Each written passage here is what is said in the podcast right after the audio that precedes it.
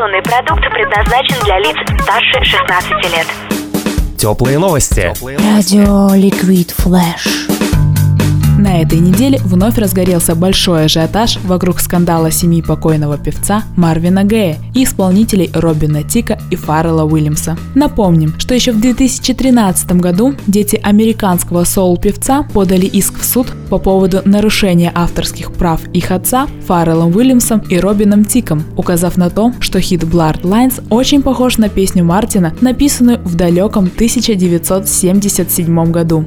И вот спустя два года суд удовлетворил иск наследников легенды соул-музыки и обязал выплатить в пользу геев 7 миллионов долларов, хотя изначально истцы рассчитывали на компенсацию в 25 миллионов. После этого Нона Гей, дочь покойного, призналась. Дескать, она чувствует себя свободной и рада, что виновные наказаны. Казалось бы, дело закрыто, а значит споров больше не будет. Но судебные тяжбы на этом не закончились, по крайней мере для одного из нарушителей – Фаррелла Уильямса.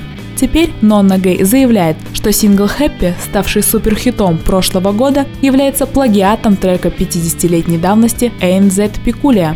Родственники пока не поддержали ее заявление. Однако неизвестно, надолго ли они успокоились.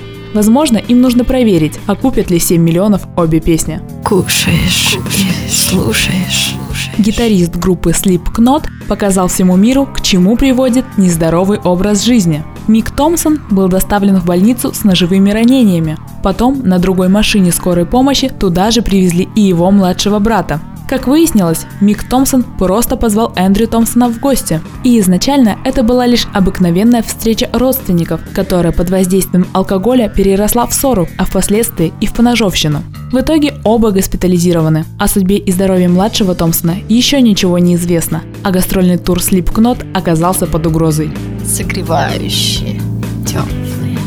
Звездный тандем фильма «Образцовый самец» необычным образом объявил о продолжении картины. Бен Стиллер и Оуэн Уилсон спустя 14 лет вновь перевоплотились в Хана Соло и Дерека Зуландера, самых лучших мужчин-моделей в мире, и вышли на подиум на неделе моды в Париже. Актеры уверенно продефилировали, демонстрируя стильные мужские костюмы, расшитые бабочками, и шелковые пижамы в завершении показа модного дома Валентина. Своим выходом они окончательно развеяли все слухи вокруг сиквела «Образцового самца». Начало съемкам положено, и даже объявлена примерная дата выхода – 12 февраля следующего года. Было бы здорово увидеть в реальной жизни персонажей других фильмов, занимающихся своим делом. Например, как Роберт Дауни-младший, который на уходящей неделе в образе Железного Человека подарил мальчику-инвалиду протез руки.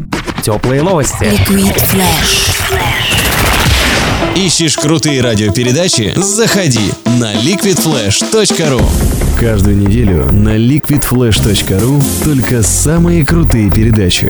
Мы отбираем самый интересный материал, проводим тщательную редактуру. и делаем самый крутой звук. Жаркий треп. У кого? Короче. Кинчик Книжный митинг.